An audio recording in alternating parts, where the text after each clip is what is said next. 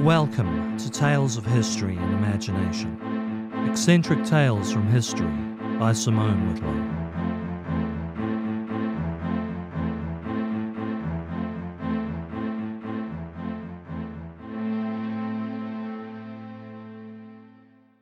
Hey everyone, happy holidays. I had something in mind for a Christmas episode this year, and well, that thing ballooned out to around two hours of audio. And apologies to everyone, I am burned out, and I don't think I could get two whole hours of episode together before the 25th of December. So I'm going to zoom in on one aspect of that episode that I think best sums up this time of year. And I'll release some of the other bits and pieces as mini episodes for our 2023. Now, a few episodes back, we spent some time on the Thames, looking at those poor weeping willow trees. And of course, the profligate king who gamed the system with tally sticks made from those trees. Well, today we'll return to that river and to that king. But first, a flash forward. In 1831, a bridge along the Thames was opened to the public. The project was begun by a Scottish engineer named John Rennie Sr. It took a while, would be completed upon his death by his son, John Rennie Jr. This new London Bridge was a solid, dependable replacement for the older London Bridge, although it looked a little old fashioned by the time it was completed. By the 1960s, as motorised vehicle use greatly increased, the 1831 bridge became no longer fit for purpose and would itself be replaced. The 1831 London Bridge would be dismantled then reassembled brick by brick in a town in Colorado, USA.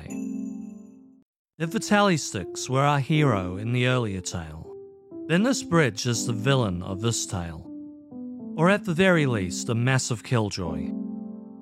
It had a far greater clearance than its predecessor, and fewer arches, and water flowed with ease through those arches. Because of this, the Thames River never froze again. On nine occasions in London's past, not only did the Thames freeze over in winter, but when it did, a frost fair rose up. From 1564 to 1813, rich and poor alike came together on the ice and partook in the carnivalesque atmosphere. In 1564, the event was simply a great outpouring of the people onto the ice. People strolled along the river, some played games. Queen Elizabeth I, enraptured by the festive scene going on outside her window, gathered her entourage and joined in on the fun. In 1608, people set up stalls on the ice for the first time. As you made your way through the pop up village, you could buy a beer or a glass of wine. You could buy fruit or even get a full meal out on the river. Shoe shops, barber shops, and much more besides set up on the ice. It is Christmas time, 1683, and it looks like yet again the Thames is going to freeze. The nights grew longer. A bone chilling cold pervaded the air. Increasingly large chunks of ice formed on the water, some of those chunks breaking away endangered the many river ferries supplied the trade on the river. After a cruel year which saw a smallpox epidemic tear through the city, it must be said the people had every right to feel cold, tired, and miserable. To want to hibernate till spring and wish good riddance to the year. These people did nothing of the sort. Filled with Christmas cheer, they gathered by the riverside in their thousands, and they waited for hell to freeze over.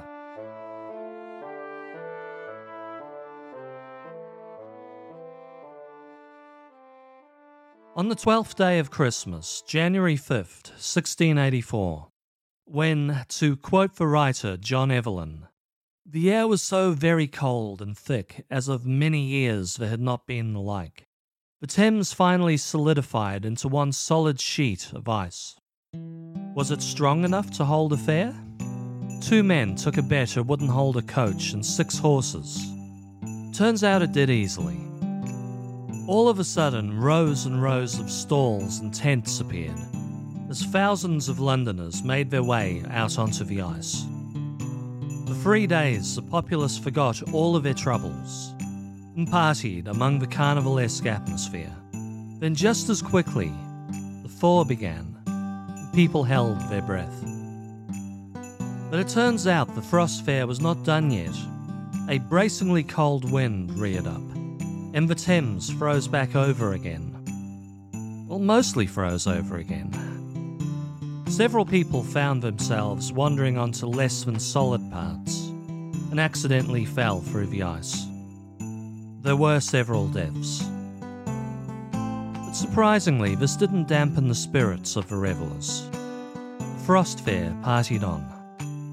Whatever then passed for weather reporters looked upon the ice and prophesied the Thames would stay frozen till March.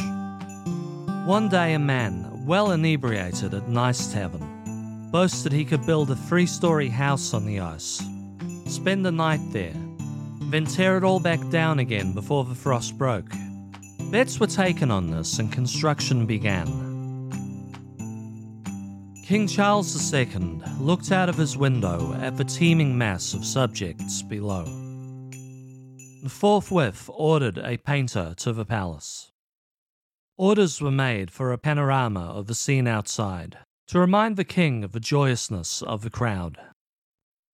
On 23rd of January, Charles ordered a collection be taken from the rich for the poor of London. Looking out the window, it appears the king began seeing the partygoers as people, and certainly felt more compassion for them than he had for jewelers of the city. On the 31st, the king gathered his entourage and headed out onto the ice himself. He was, of course, not the only member of the ruling class to take to the fair. It was one of those rare occasions where all classes got amongst it together, cheek by jowl. The aforementioned John Evelyn, a writer, landscape gardener, and when remembered these days, remembered as London's second most famous diarist of the time, to Samuel Pepys. Well, he visited the fair on January 24th. Evelyn wrote, the frost continuing more and more severe, the Thames, before London, was still planted with booths in formal streets. Furnished and full of commodities, even to a printing press. Coaches plied from Westminster to the Temple, and from several other stairs to and fro, as in the streets, sleds sliding with skeets, a bull baiting, horse and coach races, puppet plays, and interludes, cooks, tippling, and other lewd places. So that it seemed to be a bacchanalian triumph, or carnival on the water. City within a city, where all observances of class and everyday sorrows were on hold. A place so remarkable it brought a profligate king, who twelve years earlier had bankrupted all the jewellers in the city, to order a significant act of charity for the poor. Bacchanalian triumph, a carnival on the water, well, such a utopia could not last. Utopias rarely do. First, the watermen, a trade employing 20,000 Londoners who had been unable to make money during the fair, petitioned to convert their boats to makeshift sleds. When told no, they petitioned for a ban on coach rides across the Thames. If they had to suffer, then why should coach drivers be allowed to profit? But before that could all turn really ugly, it all became a bit of a moot point. And as February 1684 came, the river slowly defrosted. Taverns, stalls, horse races, and all manner of buskers returned to terra firma. The many joys of the great frost fair of 1684 were relegated to the memories of the Londoners. Until the next time, a three month long carnival beginning in November 1715.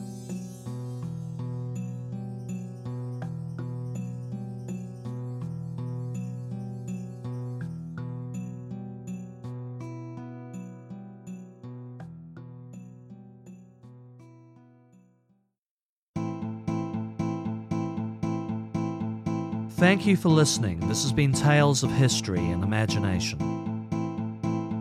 All episodes written and narrated by me, Simone Whitlow.